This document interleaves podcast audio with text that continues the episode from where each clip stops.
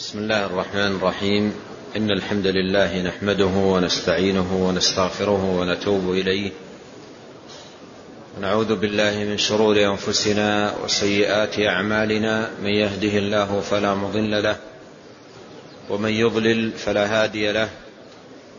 وأشهد أن لا إله إلا الله وحده لا شريك له. وأشهد أن محمدا عبده ورسوله. اللهم صل على محمد وعلى آل محمد كما صليت على إبراهيم وعلى آل إبراهيم إنك حميد مجيد. اللهم بارك على محمد وعلى آل محمد كما باركت على إبراهيم وعلى آل إبراهيم إنك حميد مجيد. اللهم لا علم لنا إلا ما علمتنا. اللهم علمنا ما ينفعنا وزدنا علما. اللهم إنا نسألك علما نافعا وعملا صالحا ورزقا طيبا ونسألك التوفيق لما تحب وترضى. نعم. الحمد لله رب العالمين والصلاة والسلام على أشرف الأنبياء والمرسلين نبينا محمد عليه أفضل الصلاة وأتم التسليم. أما بعد قال شيخ الإسلام ابن تيمية رحمه الله تعالى وغفر له وللشارح والسامعين قال فصل في السفر.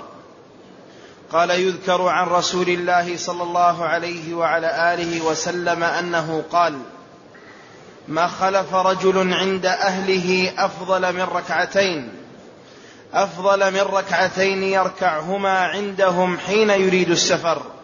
أخرجه الطبراني. قال المصنف رحمه الله فصل في السفر. أي ما الذي يفعله ويقوله من أراد أن يسافر؟ ما الذي يفعله ويقوله من أراد أن يسافر؟ والسفر جاء له في الإسلام آداب كثيرة ينبغي أن يتحلى بها المسافر في في توديع أهله وتوديع وتوديعهم له. وفي ذكره لله تبارك وتعالى في سفره ودعائه لله جل وعلا في استقباله للسفر والآداب التي ينبغي أن يتحلى بها ويتصف بها أثناء سفره وهذا مما يبين كمال هذا الدين وأن آدابه وأخلاقه تكون مع المسلم في كل وقت وحين في إقامته وسفره في حله وترحاله في قيامه وقعوده وفي جميع أحواله. وقد أورد رحمه الله في هذا الفصل أولا ما رواه الطبراني عن رسول الله صلى الله عليه وسلم أنه قال ما خلف رجل عند أهله أفضل من ركعتين يركعهما عندهم حين يريد السفر. أي أن من أراد أن يسافر خير شيء وأفضل شيء يترك أهله عليه ويخلف أهله عليه أن يصلي ركعتين. ركعتين يلجأ فيهما إلى الله عز وجل بالحفظ لأهله والتوفيق له. والصلاة مفزع. كان عليه الصلاة والسلام إذا حزبه أمر فزع إلى الصلاة. الله جل وعلا قال استعينوا بالصبر والصلاة. وهذا الحديث ضعيف الإسناد ولهذا صدره المؤلف بقوله يذكر. عن رسول الله صلى الله عليه وسلم. لكن جاء عن النبي صلى الله عليه وسلم بإسناد جيد أنه قال إذا خرجت من منزلك فصل ركعتين يمنعانك من مخرج السوء. يمنعانك من مخرج السوء. وهذا من العمل بقوله تبارك وتعالى استعينوا بالصبر والصلاة. استعينوا بالصبر والصلاة. وقال اجعلوا من صلاتكم في بيوتكم. في المحافظة على النوافل في الصلاة النوافل في البيوت والإكثار منها هذا مما جاء فيه ترغيب في أحاديث الرسول الكريم عليه الصلاة والسلام. وهنا قال خير ما يخلف أهله أو يدع أو أفضل ما يترك عند سفره ركعتين يركعهما يركعهما حين يريد السفر. ويكون وتكون الصلاة هي آخر ما كان بينه وبين أهله أو آخر ما وجد في بيته. صلاة ركعتين. ثم يودع أهله مسافرا إلى أمره أو حاجته. نعم. قال وعن أبي هريرة رضي الله عنه عن النبي صلى الله عليه وعلى آله وسلم قال من أراد أن يسافر فليقل لمن يخلف أستودعكم الله الذي لا تضيع ودائعه. ثم أورد حديث أبي هريرة رضي الله عنه عن النبي صلى الله عليه وسلم في من أراد أن يسافر ما الذي يقول لمن يودعهم من الأهل والأقارب والجيران والإخوان ماذا يستحب له أن يقول عند توديعه لهم؟ أورد حديث أبي هريرة عن النبي صلى الله عليه وسلم قال من أراد أن يسافر فليقل لمن يخلف أي لمن يودع من أهل أو ولد أو أقرباء أو جيران أو أصدقاء يشمل هؤلاء كلهم. من أراد أن يسافر فليقل لمن يخلف أستودعكم الله الذي لا تضيع ودائعه. أستودعكم الله أي أترككم في حفظه. أستحفظكم الله أطلب من الله أن يحفظكم. وأن تكونوا في حفظه تبارك وتعالى. وقد جاء في الحديث الصحيح عن النبي صلى الله عليه وسلم إن الله إذا استودع شيئا حفظه. إن الله إذا استودع شيئا حفظه. فإذا قال المسافر أستودعكم الله أي أطلب من الله عز وجل أن يحفظكم وأن تكونوا في حفظ الله تبارك وتعالى. والله جل وعلا إذا استودع شيء حفظه. قال أستودعكم الله الذي لا تضيع ودائعه أي أنه يحفظها أي أنه تبارك وتعالى يحفظها لمن آه، لمن استودعها رب العالمين يحفظها له ولا يضيعها. فهذا توديع مبارك وكلام عظيم. يستحب للمسافر أن يقوله إذا أراد أن يسافر يقوله لأهله يقوله لأقربائه يقوله لجيرانه يقوله لمن يودع يقول أستودعكم الله الذي لا تضيع ودائعه. نعم. قال وعن ابن عمر رضي الله عنهما عن رسول الله صلى الله عليه وعلى آله وسلم قال إن الله إذا استودع شيئا حفظه خرجه أحمد وغيره. ثم أورد حديث ابن عمر رضي الله عنهما عن النبي صلى الله عليه وسلم أنه قال إن الله إذا استودع شيئا حفظه.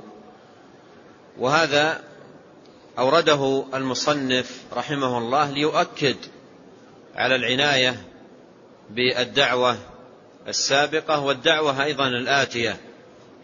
وأن المسلم ينبغي أن يهتم بهذا الدعاء لأنه إذا استودع الله عز وجل أهله واستودعه من يخلف حفظ الله تبارك وتعالى حفظها, حفظها الله له وكانت في حفظ الله وكفايته.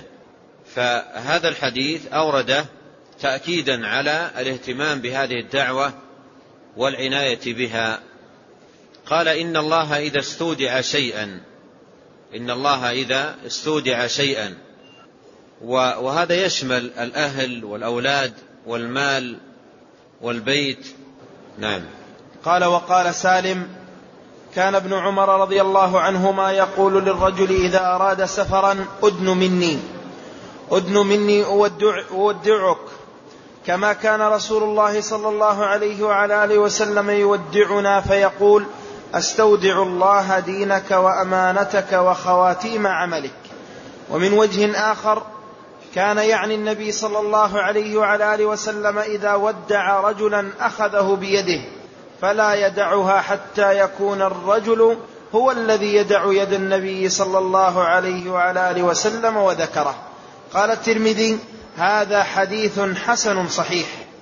ثم أورد المصنف رحمه الله هذا الحديث وفيه ما يقوله أهل المسافر أو قرابته أو إخوانه للمسافر إذا أراد أن يسافر.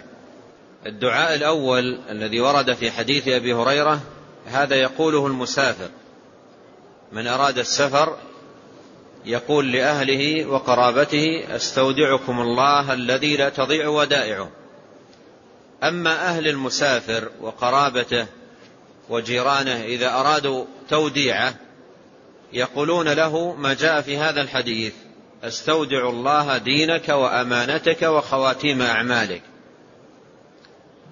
الحديث الأول حديث, حديث أبي هريرة فيه ما يقوله المسافر فيه ما يقوله المسافر لأهله أو قرابته. إذا أراد أن يسافر يقول أستودعكم الله الذي لا تضيع ودائعه. وأما أهل المسافر وقرابته وجيرانه إذا أرادوا توديعه يقولون له كما جاء في هذا الحديث أستودع الله دينك وأمانتك وخواتيم أعمالك. وقوله أستودع الله دينك أي أن يكون دينك محفوظا بحفظ الله. ففيه سؤال له أن يحفظ الله عليه دينه في سفره في سفره. وأن يبقى محافظا على دينه. محافظا على القيام بدينه. والعلماء رحمهم الله بعضهم يقول هنا إن التنصيص على الدين فيما يتعلق بالمسافر استودع الله دينك لأن المسافر إذا ذهب إلى بلد غير بلده وأصبح غريبا في البلد ومع أيضا أتعاب السفر وكونه لا يعرف في البلد وقد يكون إيمانه فيه ضعف فقد يتهاون. يتهاون بأمور الدين أو يتهاون بآداب الدين أو يتهاون بأخلاقه. تجد المسافر في البلد الذي هو غريب عنه ربما يتهاون ببعض الأخلاق وبعض الآداب وبعض المعاملات ويعلل لنفسه يقول لا أحد يعرفني هنا. لا أحد يعرفني. ولهذا يقولون في في, في, في الأمثال يقولون يا غريب كن أديب. لأن الغريب عادة يتعلل لنفسه أنه لا أحد يعرفه بينما إذا كان في بلده أو في وطنه أو بين عشيرته يمنعه. هذا من الإخلال بكثير من الآداب بكثير من الآداب. ولهذا جاءت هذه الدعوة ولعل هذا من الحكم والأمر أعظم من ذلك.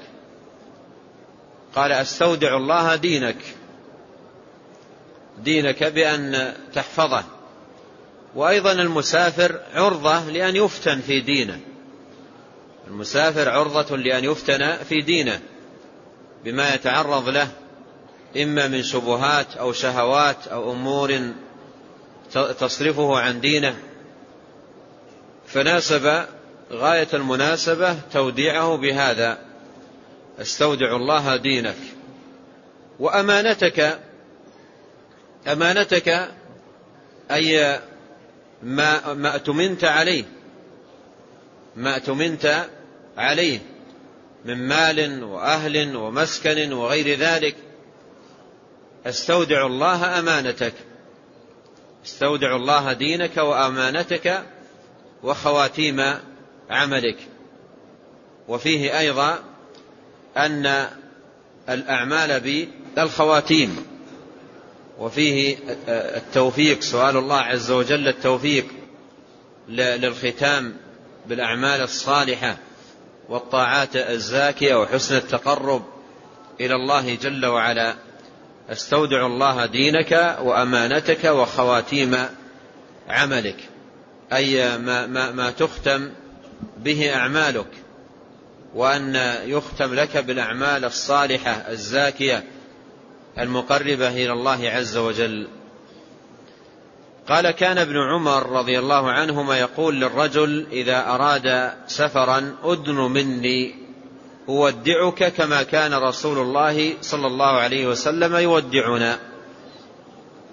وهذا فيه أن من ودع المسافر لا يودعه بهذه الكلمات من بعد والمسافر بعيد عنه يقول له هذه الكلمات هذا أقرب إلى الجفاء هذا أقرب إلى الجفاء منه إلى الصفاء بل يدنو منه ويقتربان وكل منهما قريب من الآخر وبكلمات لطيفة بينهما وتوديع متبادل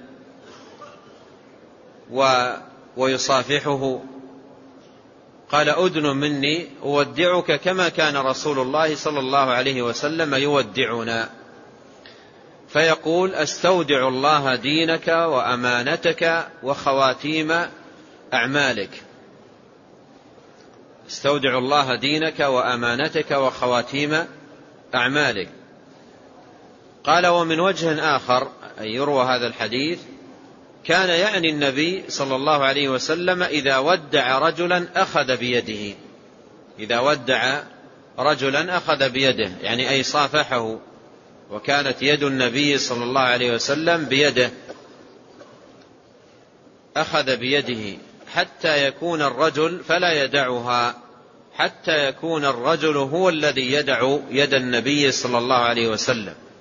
وهذا من حسن التودد. من حسن التودد. يأخذ بيده اي يصافحه صفحة اليد في صفحة اليد ويمسك بيده ولا يدع يده حتى يكون الرجل هو الذي يدع يد النبي صلى الله عليه وسلم. وهذا من حسن التودد والتلطف في الوداع. قال فلا يدعها حتى يكون الرجل يدع يد النبي صلى الله عليه وسلم. أين هذه المعاملة الكريمة المباركة العظيمة التي عليها سيد ولد آدم عليه الصلاة والسلام من حال كثير من الناس إذا أراد أن يصافح أخاه أعطاه طرف أصابعه. أعطاه طرف أصابع يده و و و ونزعها سريعا. فكان عليه الصلاة والسلام يأخذ بيده ويظل ممسكا لها لا يدعها حتى يكون الرجل هو الذي يدع يد النبي صلى الله عليه وسلم. وهذه أيضا من الأمور التي تجلب المودة والمحبة والتآخي والتآلف وعدم العناية بهذا الأمر أو التفريط به هو الذي يجلب الجفاء. قد قال عليه الصلاة والسلام لا تدخلوا الجنة حتى تحابوا. أولا أدلكم على شيء إذا فعلتموه تحاببتم؟ أفشوا السلام بينكم.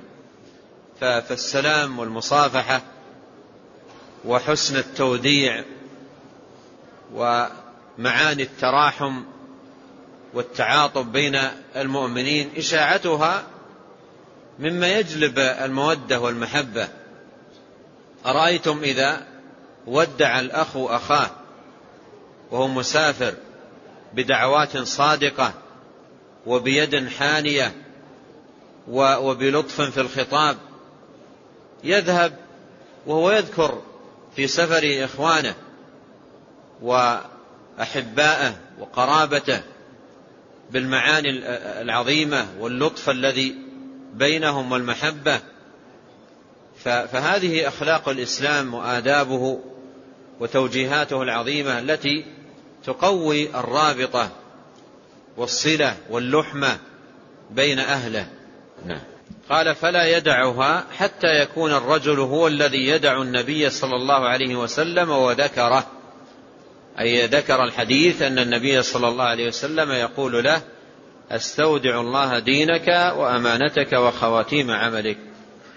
عرفنا من هذا الحديث حديث ابن عمر والحديث الذي قبله حديث أبي هريرة أن التوديع عند السفر آه، أن يقول المسافر لأهله أستودعكم الله الذي لا تضيع ودائعه؟ وأن يقول أهله وقرابته ومن يودعهم يقولون له أستودعك أستودع الله دينك وأمانتك وخواتيم أعمالك. نعم. قال وقال أنس وقال أنس بن مالك رضي الله عنه جاء رجل إلى النبي صلى الله عليه وعلى آله وسلم فقال فقال يا رسول الله إني أريد سفرا زودني فقال زودك الله التقوى. قال زدني. قال وغفر ذنبك. قال زدني. قال ويسر لك الخير حيثما كان. ويسر لك الخير حيثما كنت. ويسر لك الخير. ويسر لك الخير حيثما كنت. قال الترمذي حديث حسن غريب. قال المصنف رحمه الله وقال أنس بن مالك رضي الله عنه جاء رجل إلى النبي صلى الله عليه وسلم فقال يا رسول الله إني أريد سفرا زودني. أراد من النبي عليه الصلاة والسلام أن يزوده. أن يزوده والمراد بالزاد هنا زاد الآخرة. أراد توجيها أراد نصحا أراد تنبيها تذكيرا. قال زودني أريد أن تزودني بما ينفعني في السفر. أنا أريد أن أسافر. فما الذي تنصحني به؟ ما الذي توجهني إليه؟ من الأمور التي تنفعني في هذا السفر. قال زودني. قال عليه الصلاة والسلام زودك الله التقوى. قال زودك الله التقوى. أي جعل الله زادك في سفر في سفرك تقوى الله جل وعلا. وتقوى الله هي خير زاد كما قال الله تبارك وتعالى وتزودوا فإن خير الزاد التقوى واتقون يا أولي الألباب. فتقوى الله عز وجل هي خير زاد وهي وصية النبي عليه الصلاة والسلام للمسافر. وكان عليه الصلاة والسلام إذا أمر أميرا على سرية أوصاه في خاصة نفسه بتقوى الله وبمن معه من المسلمين خيرا. ولما بعث معاذا إلى اليمن قال له اتق الله حيثما كنت وأتبع السيئة الحسنة تمحها وخالق الناس بخلق حسن. وتقوى الله جل وعلا هي وصية الله للأولين والآخرين من خلقه. كما قال تعالى ولقد وصينا الذين أوتوا الكتاب من قبلكم وإياكم أن اتقوا الله. تقوى الله خير وصية وهي خير زاد وهي خير ما يذكر به المسلم في سفره وإقامته في حله وترحاله أينما كان. اتق الله حيثما كنت. وتقوى الله جل وعلا هي العمل بطاعة الله هي العمل بطاعة الله على نور من الله رجاء ثواب الله.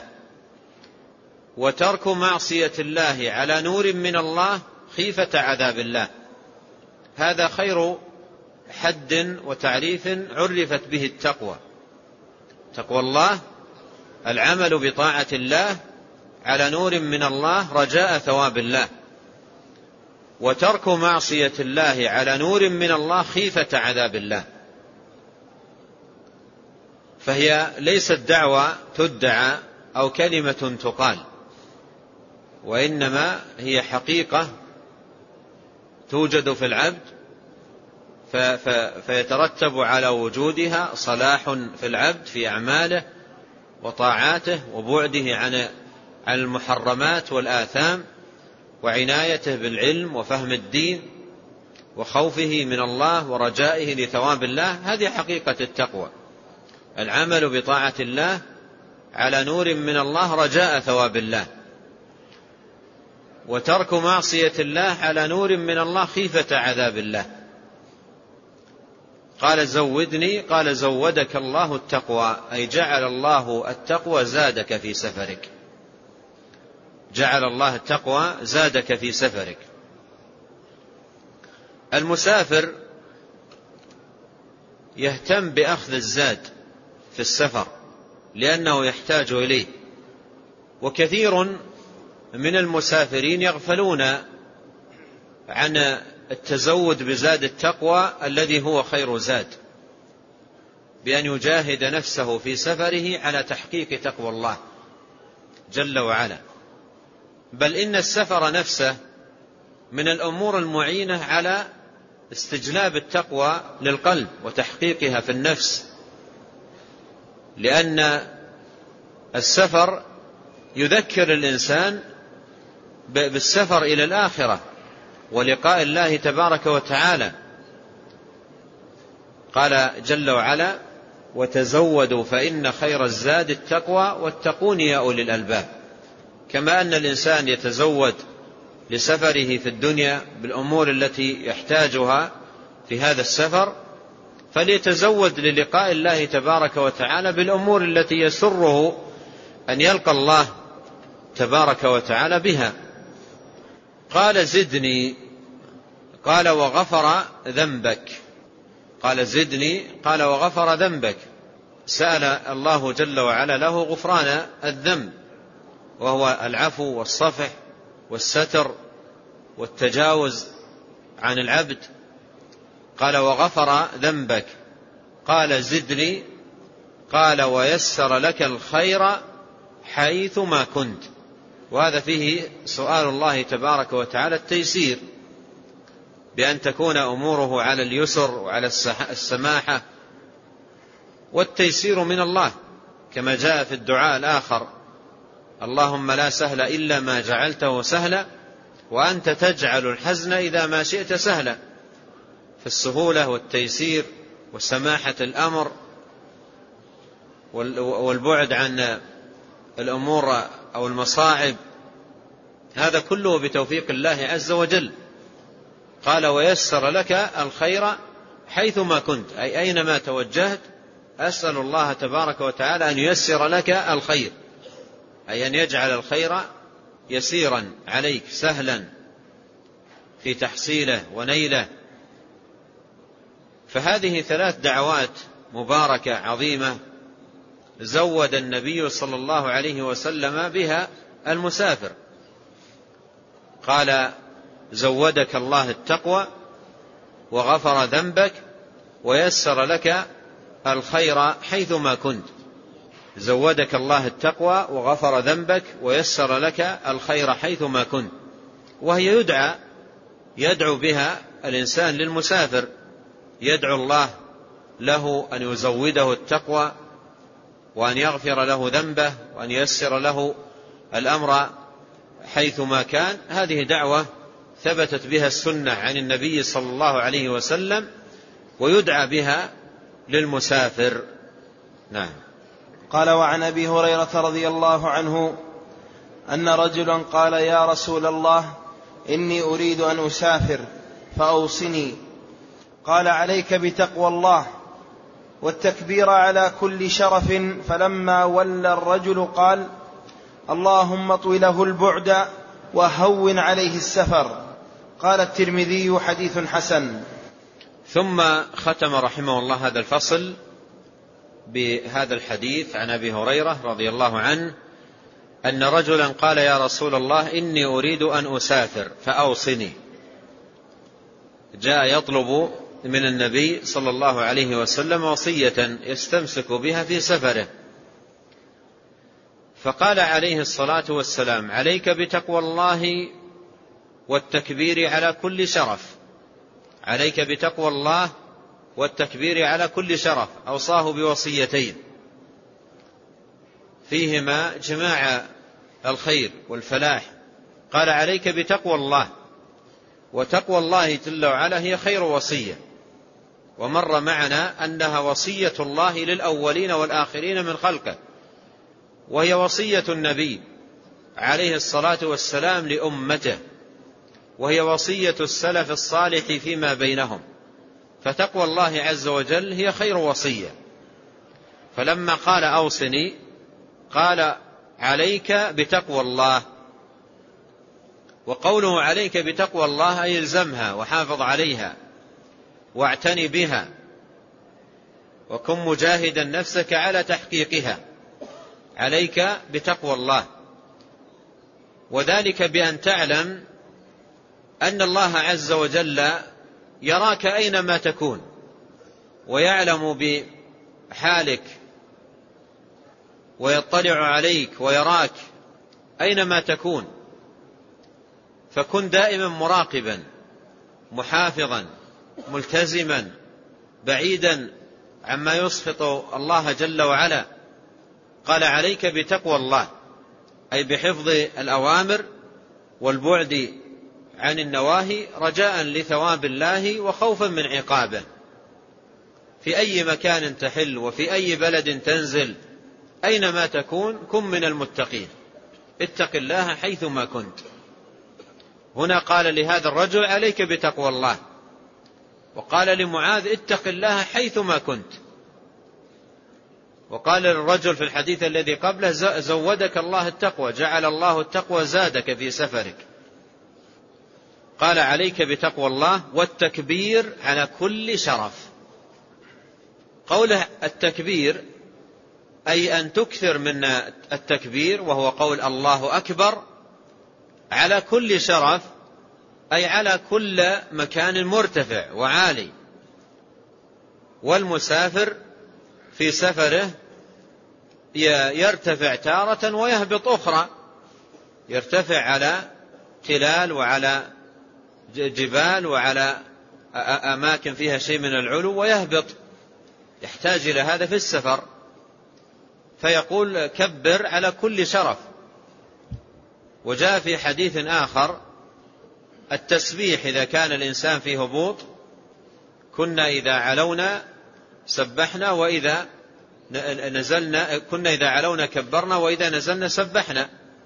إذا نزل واديا أو في مكان منخفض يسبح وإذا كان في علو أو في شرف يكبر الله تبارك وتعالى.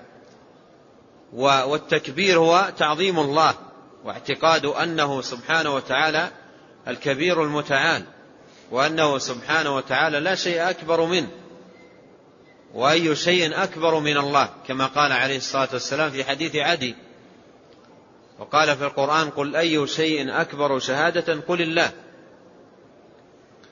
فالتكبير تعظيم الله واعتقاد أنه سبحانه وتعالى الكبير وأنه جل وعلا لا أكبر منه اعتقاد ذلك وتكرار هذا في في اللسان ولا سيما عندما يكون الإنسان على شرف فيه التعظيم لله واستحضار عظمة الله وأنه الكبير جل وعلا.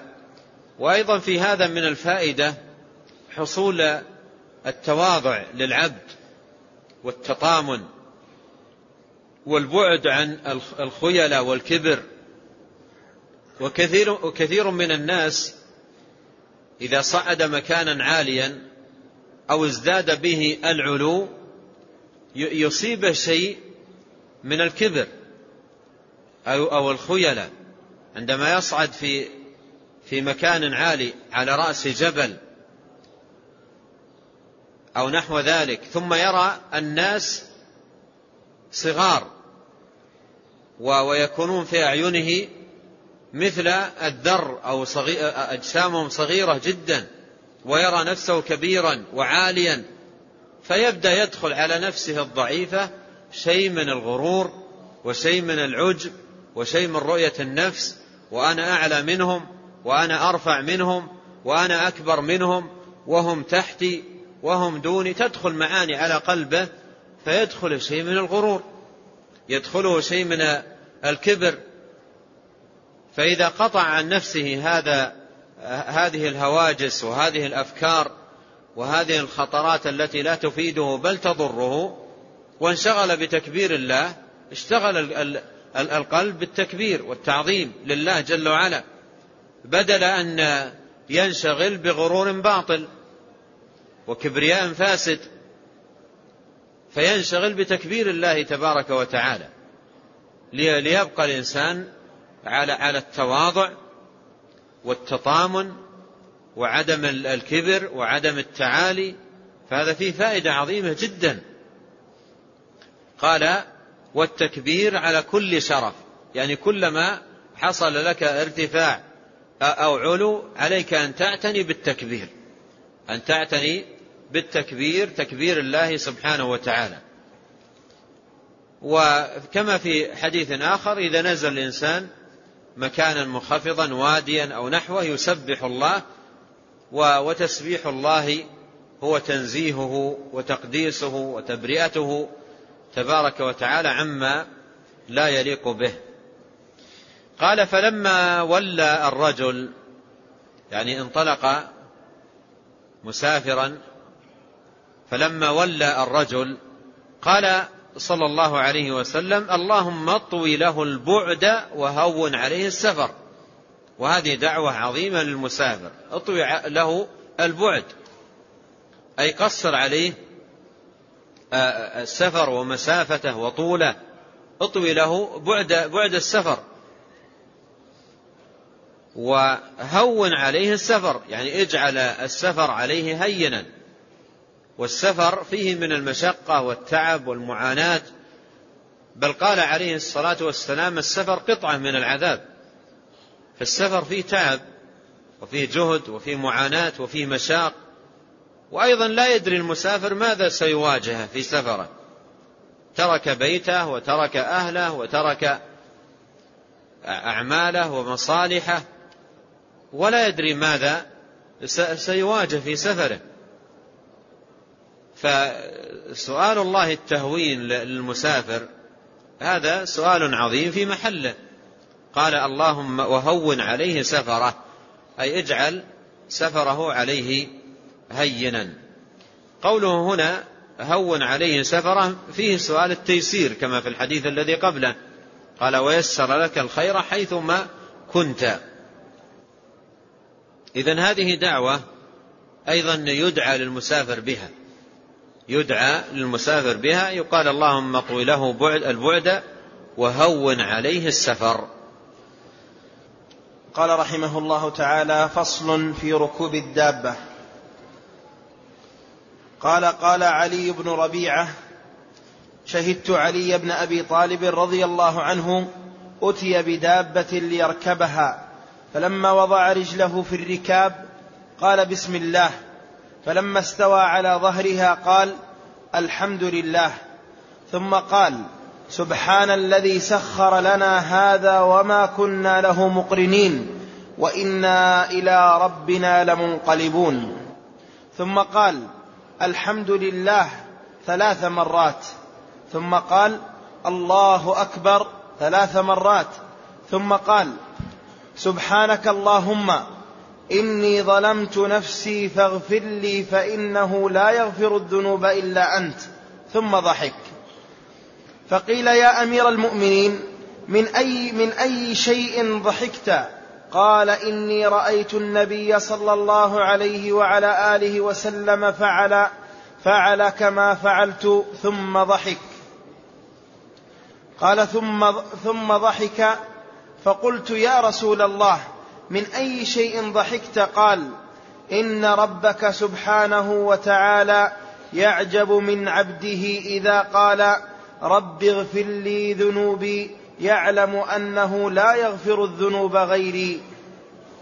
خرجه أبو داود والنسائي والترمذي وقال حديث حسن صحيح.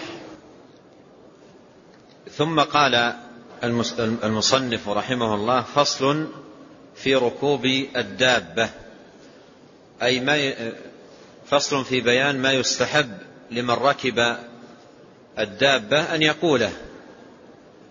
والدابة هي مركوب الإنسان الذي يمتطيه لينتقل عليه من مكان إلى مكان. وهذا من من الله عز وجل وتسخيره. يسر للإنسان مركوبا يركبه وينتقل عليه من مكان إلى مكان والخيل, والخيل والبغال والحمير لتركبوها وزينة ويخلق ما لا تعلمون. قال هذا تبارك وتعالى في سورة النحل التي يسميها بعض العلماء سورة النعم لكثرة ما عدد تبارك وتعالى فيها من نعمه على عباده. ومن جملة النعم التي عدها هذه المركوبات الخيل والبغال والحمير. قال ويخلق ما لا تعلمون. أي من المركوبات التي ينتقل عليها الناس. ومن ذلكم كما قال أهل العلم هذه المركوبات الحديثة وسائل النقل الحديثة التي من الله تبارك وتعالى على الناس بها في هذا الزمان. وإذا كان المسافر قديما إذا سافر من بلد إلى بلد يحتاج إلى مدة طويلة في السفر تكون شهرا أو أكثر بل أحيانا تصل المدة إلى بعض الشهور في السفن الشراعية وكانت معاناة في السفر ما يعلمها إلا الله جل وعلا. وبعض كبار السن الذين هم أحياء الآن يحدثون عن تلك الأسفار وتلك المشاق وتلك المتاعب التي كانوا يكابدون في السفر على الإبل ونحوها وما يكون في ذلك السفر من من مشاق. تعرض لحرارة الشمس ووهج الصحراء وشدة الرياح وغير ذلك من أنواع المتاعب.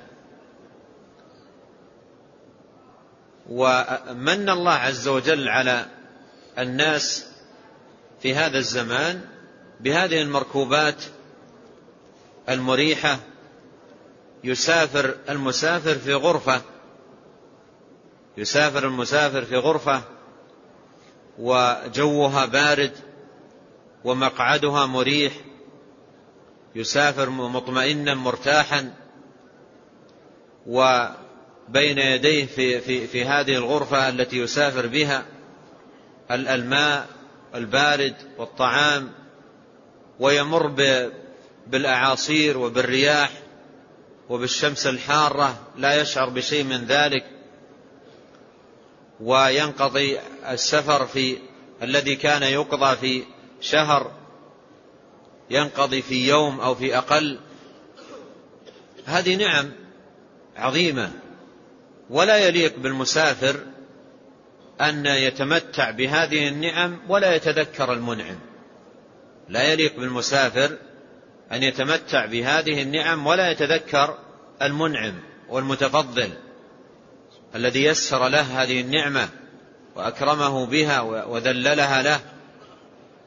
من الذي يسر هذه السيارات؟ ومن الذي يسر هذه الطائرات؟ ومن الذي يسر هذه القطارات؟ ومن الذي يسر هذه المركوبات؟ إنه رب العالمين جل وعلا. هو الذي يسرها هو الذي سخرها هو الذي من بها على الناس. فلا يليق بمن يركب هذه المركوبات أن يغفل. عن ذكر نعمة المنعم.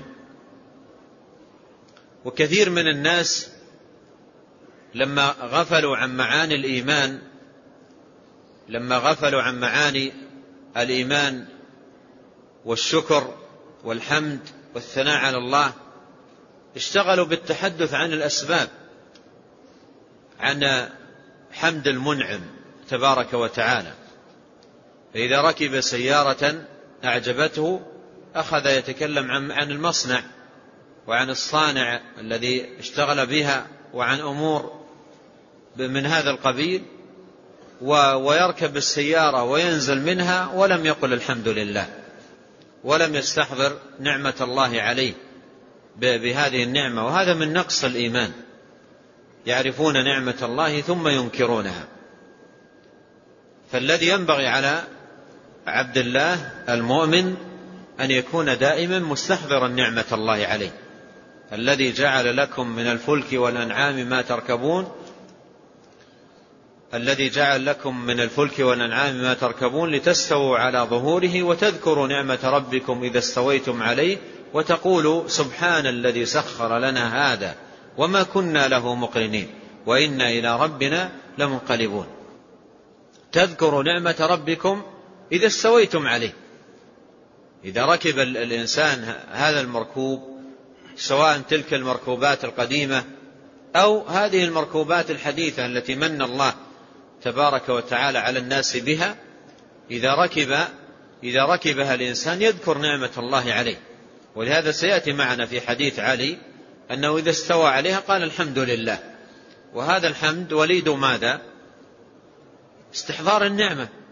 استحضر أنه في نعمة عظيمة بل جاء في حديث علي تكرار الحمد. الحمد لله الحمد لله الحمد لله.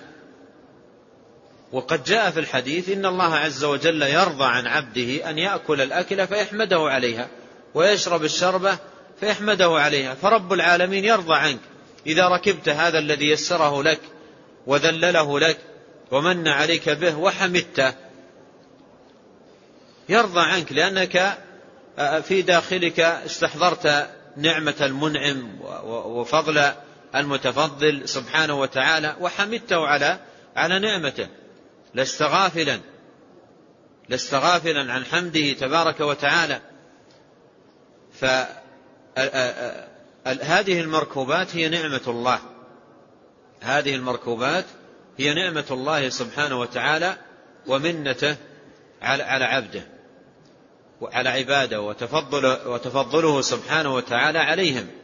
فينبغي على الإنسان أن يستشعر هذه النعم العظيمة وهذا التيسير. ولو سأل بعضنا كبار السن من أقاربه أو غيرهم ماذا كنتم تعانون في الأسفار؟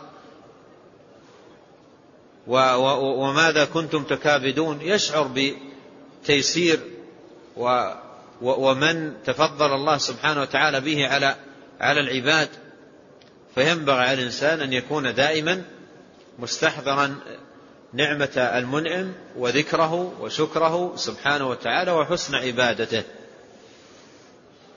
قال فصل في ركوب الدابة في ركوب الدابة.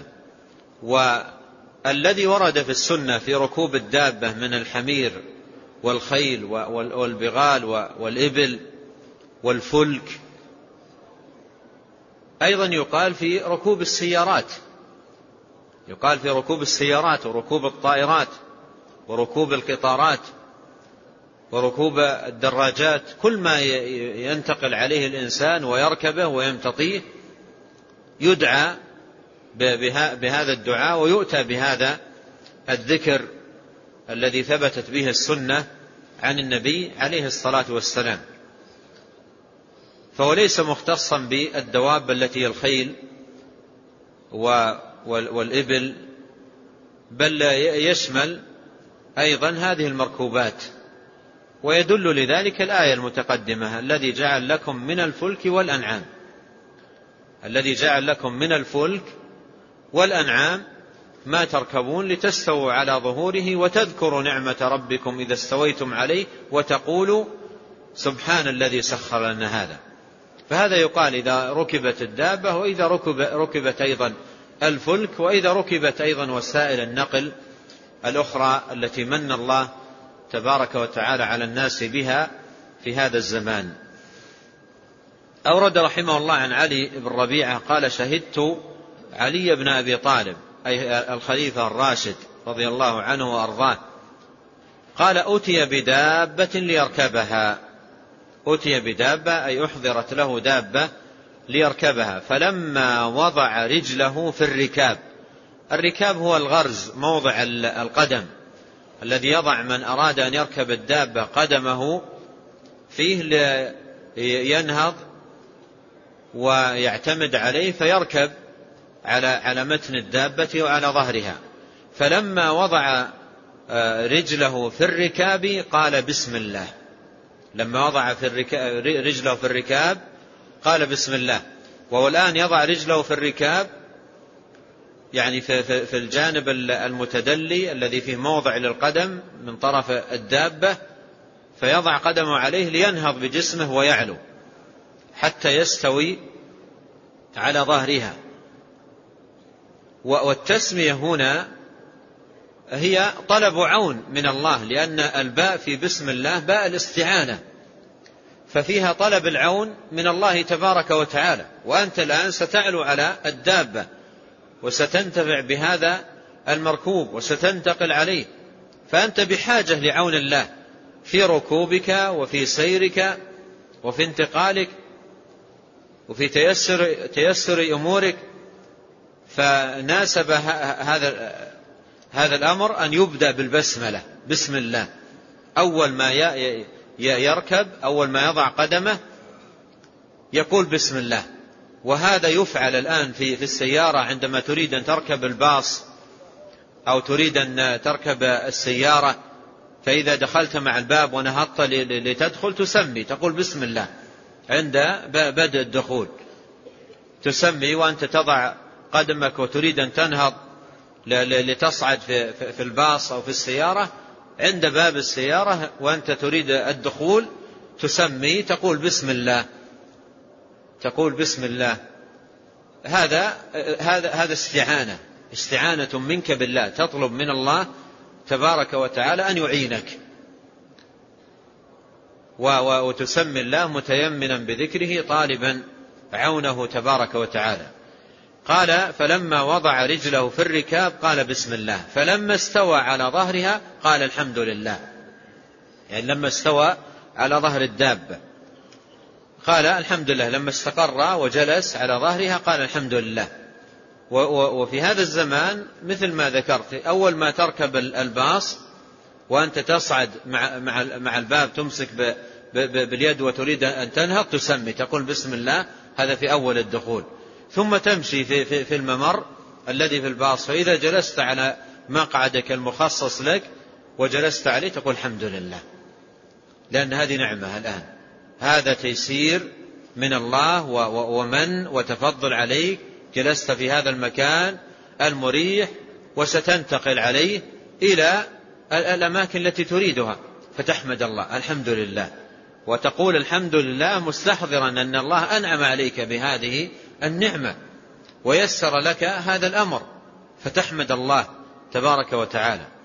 قال فلما استوى على ظهره قال الحمد لله ثم قال سبحان الذي سخر لنا هذا سبحان الذي سخر لنا هذا وما كنا له مقرنين وإنا إلى ربنا لمنقلبون سبحان الذي سخر لنا هذا تسبح الله الذي سخر لك هذا المركوب. وقوله هذا أي هذا المركوب الذي امتطيناه وركبناه واستوينا على ظهره لينقلنا إلى المكان الذي نريد. سبحانه يسبح الله جل وعلا والتسبيح والتنزيه وتقديس الله جل وعز. قال سبحان الذي سخر لنا هذا وما كنا له مقرنين. ومعنى مقرنين أي مطيقين.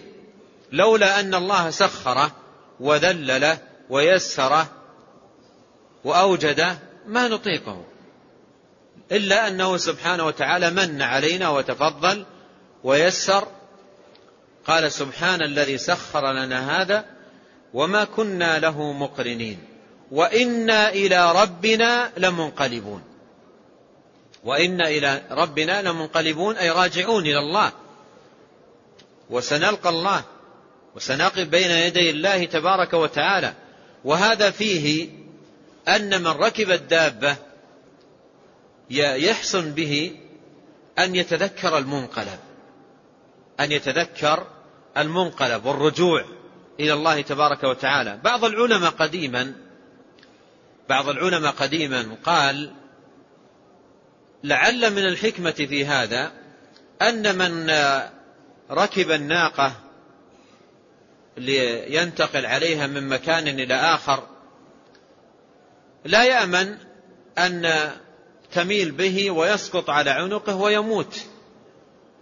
فيتذكر المنقلب حتى يحسن عمله.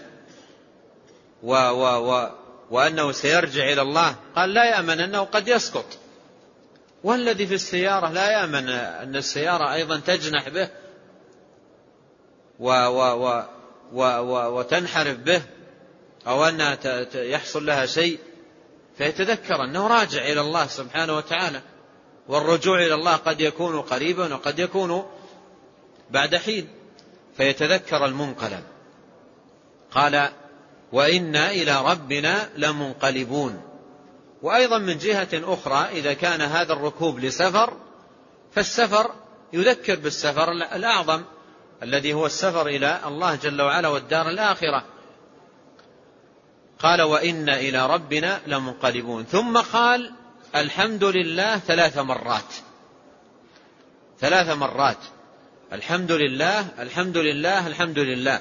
وهنا بعد أن أن قرأ هذه الآية أو بعد أن جاء بهذه الآية وتذكر المعاني التي فيها سخر لنا هذا وتذكر التسخير وسبح المسخر المنعم تبارك وتعالى وتذكر هذه النعم فعلى إثر آه، آه، قراءة لهذه الآية يعيد الحمد مرة ثانية ويكرره ثلاث مرات. ثم قال الله أكبر ثلاث مرات الله أكبر ثلاث مرات. وهذا التكبير أيضا فيه من الحكمة ما سبق الإشارة إليه وهو العلو على وارتفع على الشرف قال يكبر وهنا ارتفع أيضا وعلى فيكبر الله فيشتغل قلبه بتكبير الله سبحانه وتعالى. والمعاني التي أشير إليها لما يصعد الإنسان الجبل أيضا لما يصعد الجمل. أو يصعد مثلا الباص قد يرى نفسه عاليا. قد يرى نفسه عاليا. الآن الذي يركب الباص ويمر من جنبه السيارات الصغيرة وهو عالي عليهم ومرتفع في الباص وفي السيارات الصغيرة يرى نفسه أعلى ويرى نفسه أرفع. فيكبر الله الله أكبر الله أكبر الله أكبر. بدل ما يشغل نفسه بتوافه الأمور وبما يجلب لقلبه سيء الأخلاق يكبر الله يشتغل بالتكبير تعظيم الله سبحانه وتعالى. خير له من أن يشغل قلبه بأمور تافهة تضر قلبه ولا تفيده. قال ثم قال الله أكبر ثلاث مرات. ثم قال سبحانك اللهم. سبحانك اللهم إني ظلمت نفسي فاغفر لي فإنه لا يغفر الذنوب إلا أنت. وهذا الاستغفار جاء على إثر الذكر المبارك العظيم الذي تحلى به العبد. فلما يذكر الله هذا الذكر ويسبح الله هذا التسبيح ويذكر نعم الله تبارك وتعالى عليه يشعر بتقصيره بخلاف الآخر الذي يدخل المركوب ويركب المركوب ولا يذكر ولا يذكر النعمة ولا يسمي ولا يحمد ولا إلى آخره ما يكون عنده استغفار. وهذا يفيدنا هذا الدعاء يفيدنا أن الخير يجلب الخير. بل كما قال العلماء الحسنة تنادي أختها. كما قال العلماء الحسنة إيش؟ تنادي أختها. فلما تسمي التسمية تنادي لك الحمد تنادي لك التسبيح تجد الخيرات تتابعت. أما إذا دخل الإنسان من أول الأمر في غفلة ومنشغل بغروره أو بكبره أو بأمور والعياذ بالله هذا يضر نفسه. فالحسنات يجر بعضها بعضا وينادي بعضها بعضا. قال سبحانك اللهم وقوله سبحانك اللهم أي أنزهك يا الله أنزهك يا الله. فالتسبيح هو التنزيه لله عن كل ما لا يليق به سبحانه وتعالى.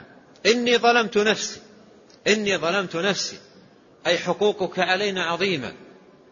والواجبات التي آه، يجب أن نلتزم بها نحوك عظيمة. وأنا مقصر مقصر ومفرط وظلمت نفسي. فيستحضر أنه مقصر في جنب الله ظالم لنفسه بتقصيره وبذنوبه وبأخطائه. اللهم إني ظلمت نفسي فاغفر لي. بعد الاعتراف بالظلم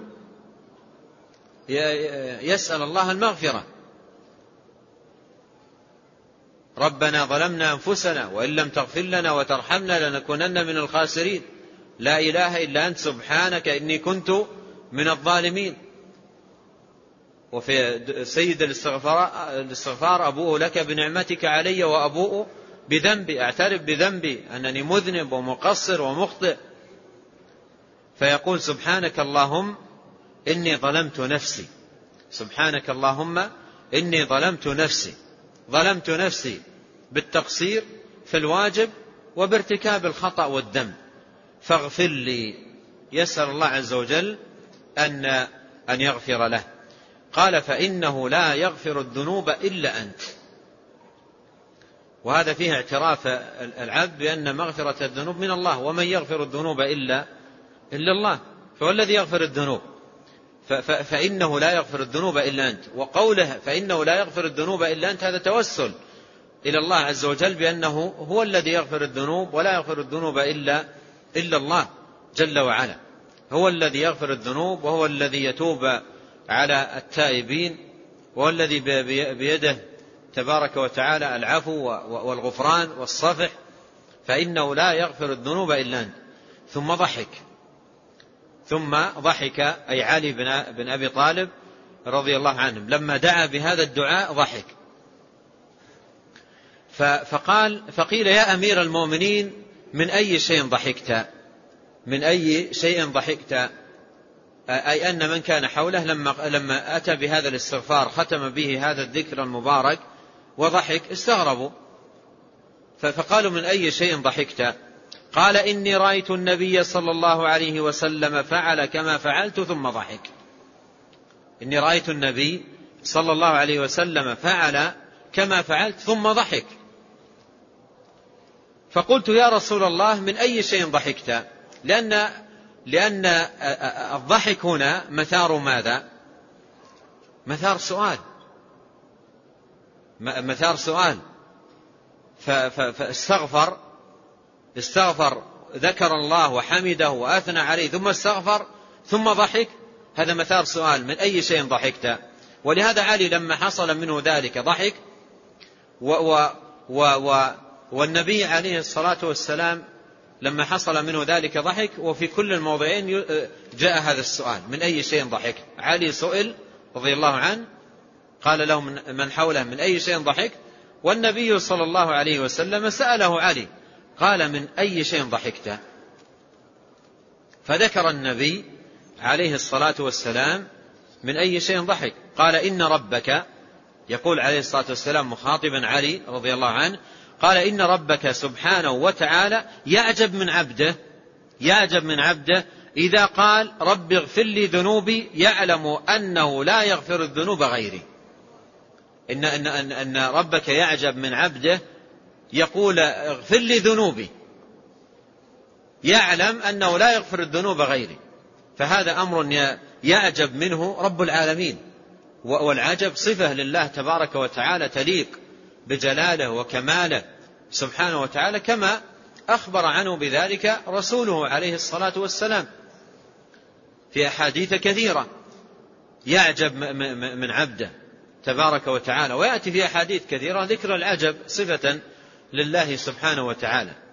قال إن ربك سبحانه يعجب من عبده إذا قال رب اغفر لي ذنوبي يعلم أنه لا يغفر الذنوب غيري. وهذا من كمال من الله سبحانه وتعالى وتفضله على العباد. وإلا فهو جل وعلا غني عن توبة العباد وعن استغفارهم وعن دعائهم وعن طاعاتهم غني عن ذلك كله. ولكنه سبحانه وتعالى هذا يكون منه تفضلا وتكرما ومنا على عباده فهو المان وهو المتفضل. وإلا فهو جل وعلا لا تنفع طاعة من أطاع ولا تضره معصية من عصى. لا, لا, لا ينفعه استغفار مستغفر ولا توبة تائب ولا دعاء داع. كل ذلك لا ينفع. ولكنه سبحانه وتعالى يحب ذلك من عباده. بل جاء في الحديث آه، الصحيح عن النبي عليه الصلاة والسلام أنه قال لله أشد فرحا بتوبة عبده إذا تاب. من أحدكم أظل راحلته بفلاة وعليها طعامه وشرابه حتى إذا أيس منها استظل في, في ظل شجرة ينتظر الموت. فإذا بخطام ناقته عند رأسه فقال اللهم أنت عبدي وأنا ربك أخطأ من شدة الفرح. فالله عز وجل أشد فرحا بتوبة عبده إذا تاب من هذا بضالته. وهذا كله تفضل وتكرم من, من الرب العظيم. إذا هذه دعوة مباركة وذكر مبارك يقوله المسلم فأول ما يركب الدابة وهو عند باب السيارة ينهض يسمي ثم إذا استوى على المقعد حمد الله ثم قال سبحان الذي سخر لنا هذا وما كنا له مقرنين وإنا إلى ربنا لمنقلبون ثم يحمد الله جل وعلا ثلاث مرات. ثم يكبر ثلاث مرات. ثم يقول سبحانك اللهم إني ظلمت نفسي فاغفر لي فإنه لا يغفر الذنوب إلا أنت. قال وخرج مسلم عن عبد الله بن عمر رضي الله عنهما أن النبي صلى الله عليه وعلى آله وسلم كان كان إذا استوى على بعيره خارجا إلى سفر كبر ثلاثا ثم قال سبحان الذي سخر لنا هذا وما كنا له مقرنين وإنا إلى ربنا لمنقلبون. اللهم إنا نسألك في سفرنا هذا البر والتقوى ومن العمل ما ترضى. اللهم هون علينا سفرنا هذا واطو عنا بعده. أنت الصاحب في السفر والخليفة في الأهل. اللهم إني أعوذ بك من وعثاء السفر وكآبة المنظر وسوء المنقلب في المال والأهل. وإذا رجع قالهن وزاد فيهن آئبون تائبون عابدون لربنا حامدون. وفي وجه آخر كان رسول الله صلى الله عليه وعلى آله وسلم وأصحابه إذا علوا الثناء إذا علوا الثنايا كبروا وإذا هبطوا سبحوا وهو في الصحيح. ثم أورد المصنف رحمه الله حديث عبد, حديث عبد الله بن عمر رضي الله عنهما أن النبي صلى الله عليه وسلم كان إذا استوى على بعيره خارجا إلى سفر كبر ثلاثا. والتكبير على على البعير أو على الدابة آه، في كل مرة يركبها. في كل مرة يركبها مثل ما مر معنا في في حديث علي المتقدم. ومر معنا شيء من تلمس الحكمة في ذلك.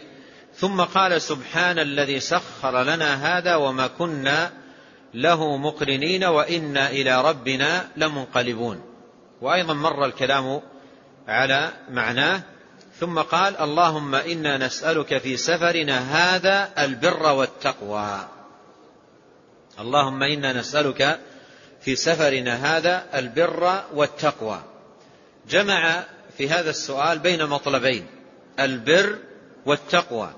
والعلماء رحمهم الله يقولون إذا جمع بين البر والتقوى في نص واحد فإن المراد بالبر فعل الأوامر والمراد بالتقوى اجتناب النواهي.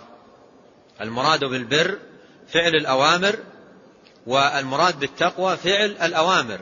فكأنه قال اللهم إني أسألك في سفري هذا أن تيسر لي فعل الخيرات والقيام بالطاعات وأن تجنبني فعل الآثام والذنوب والخطايا. أسألك البر والتقوى. فالبر فعل الأوامر والتقوى ترك النواهي. وإذا ذكر كل واحد منهما منفردا عن الآخر شمل معنى الآخر. إذا ذكر البر مفردا يشمل آه، الأمرين وإذا ذكرت التقوى أيضا مفردة شملت الأمرين. وإذا ذكر معا انفرد كل منهما بمعنى خاص. البر فعل الأوامر والتقوى ترك النواهي. على القاعدة المعروفة إذا اجتمع افترقا وإذا افترقا اجتمعا إذا اجتمع في الذكر افترقا في المعنى وإذا افترقا في الذكر اجتمع في المعنى. قال اللهم إنا نسألك في سفرنا هذا البر والتقوى ومن العمل ما ترضى أي أن تيسر لنا من الأعمال ما, ما, ما ترضى به عنا وأن تكون أعمالنا في سفرنا هذا كلها في رضاك وما يقرب إليك وأن يكون فعلنا الأعمال التي تحب. قال ومن العمل ما ترضى. اللهم هون علينا سفرنا هذا. أي اجعل سفرنا هذا هينا علينا. ليس فيه صعوبة ولا حزن ولا, ولا عسر ولا شدة. اجعله هينا علينا. هونه علينا. والذي يهون السفر وييسر الأمور هو رب العالمين تبارك وتعالى. قال واطوي عنا بعده. أي قرب لنا البعد في, في هذا السفر. وهذا أيضا من من التهوين من تهوين السفر أن يطوى عن عن المسافر بعد السفر. قال واطوي عنا بعده. أنت الصاحب في السفر. أنت الصاحب في السفر. وهذا فيه ذكر معية الله الخاصة لعبده المؤمن التي تقتضي حفظ الله لعبده. و وكلاءته له. أنت الصاحب في السفر. هذا فيه المعية الخاصة معية الله الخاصة للمسافر. والخليفة في الأهل. أي خير ما من يخلف الأهل عنده فيحفظهم. وقد مر معنا إن الله إذا استودع شيئا حفظه. والخليفة في الأهل أي أن الأهل في حفظه. وفي كلاءته. والله جل وعلا إذا استودع شيئا حفظه. والخليفة في الأهل. اللهم إنا نعوذ بك من وعثاء السفر. أي ما يكون في السفر من وعثاء من شدة ومعاناة وأمور يكابدها المسافر ومشاق. قال اللهم إني أعوذ بك من وعثاء السفر. وكآبة المنظر. أي المنظر الكئيب الذي يكتئب الإنسان بحصوله له أو بوقوعه فيه. وكآبة المنظر. وسوء المنقلب. أي أن أنقلب عائدا على حالة سيئة في نفسي أو في من خلفت وتركت. بل أنقلب وأنا مسرور ومرتاح ومطمئن. قضيت نهمتي وتحققت حاجتي. وتيسرت مصالحي وسوء المنقلب في المال والأهل. بمعنى أن لا يرجع إلى إلى أهله وينقلب عليهم ويرى ما ما يسوءه أو يكدر أو يكدر خاطره. قال وسوء المنقلب في المال والأهل. وإذا رجع هذا يقولها عندما يسافر. وإذا رجع يعني خرج من البلد الذي سافر إليه راجعا إلى بلده يقولهن أي يقول هذه الكلمات ويزيد عليهن آيبون تائبون عابدون لربنا حامدون. آيبون الأوبة هي الرجوع. آيبون أي راجعون. وتائبون أي إلى الله عز وجل من تفريطنا وتقصيرنا وأخطائنا. عابدون أي لله فنحن عبيد الله نطيعه ونمتثل أمره. آيبون تائبون عابدون لربنا حامدون. أي له وحده حمدنا. نحمده جل وعلا. والحمد هنا لأن المسافر قضى نهمته وانتهت حاجته وعائد هو إلى بلده فيحمد الله عز وجل على هذا المن وعلى هذا الإنعام وعلى هذا التيسير. قال وفي وجه آخر كان رسول الله صلى الله عليه وسلم وأصحابه إذا علوا الثنايا كبروا وإذا هبطوا سبحوا. قبل هذا فيما يتعلق بقول آيبون تائبون عابدون لربنا حامدون. هذا الحديث يفيد أنه إذا رجع قالهن بمعنى أنه إذا خرج إذا, إذا, إذا ركب الدابة ليسافر إلى بلده راجعا يأتي بهذا الدعاء ثم يقول في تمامه آيبون تائبون عابدون لربنا حامدون. وجاء في حديث آخر أنه عليه الصلاة والسلام إذا أقبل على على المدينة إذا أقبل على المدينة قال آيبون تائبون عابدون لربنا حامدون ويكررها إلى أن يدخل المدينة. وهذا يفيد أن أن آيبون تائبون عابدون لربنا حامدون لها موضعان. الموضع الأول إذا انقلبت رجعت من من البلد الذي سافرت إليه وأنت راجع إلى بلدك أول ما تبدأ السفر تقول آيبون تائبون عابدون لربنا حامدون. والحديث الآخر الذي يشير إليه يفيد أنك إذا اقتربت من بلدك إذا اقتربت من بلدك ورأيت جذورات بلدك تقول أيضا مرة ثانية آيبون تائبون عابدون لربنا حامدون. وتكررها. تكررها كان عليه الصلاة والسلام يكررها إلى أن يدخل المدينة. آيبون تائبون عابدون لربنا حامدون. قال وفي وجه آخر كان رسول الله صلى الله عليه وسلم وأصحابه إذا علوا الثنايا كبروا. الثنايا أي الشرف من الأرض العالي المرتفع إذا علوا الثنايا كبروا. أي قالوا الله أكبر. وإذا هبطوا سبحوا. في, في, في, في الهبوط والنزول والانخفاض تسبيح وفي العلو في الثنايا والأماكن المرتفعة تكبير لله تبارك وتعالى. الله تعالى أعلم. وصلى الله وسلم على نبينا محمد.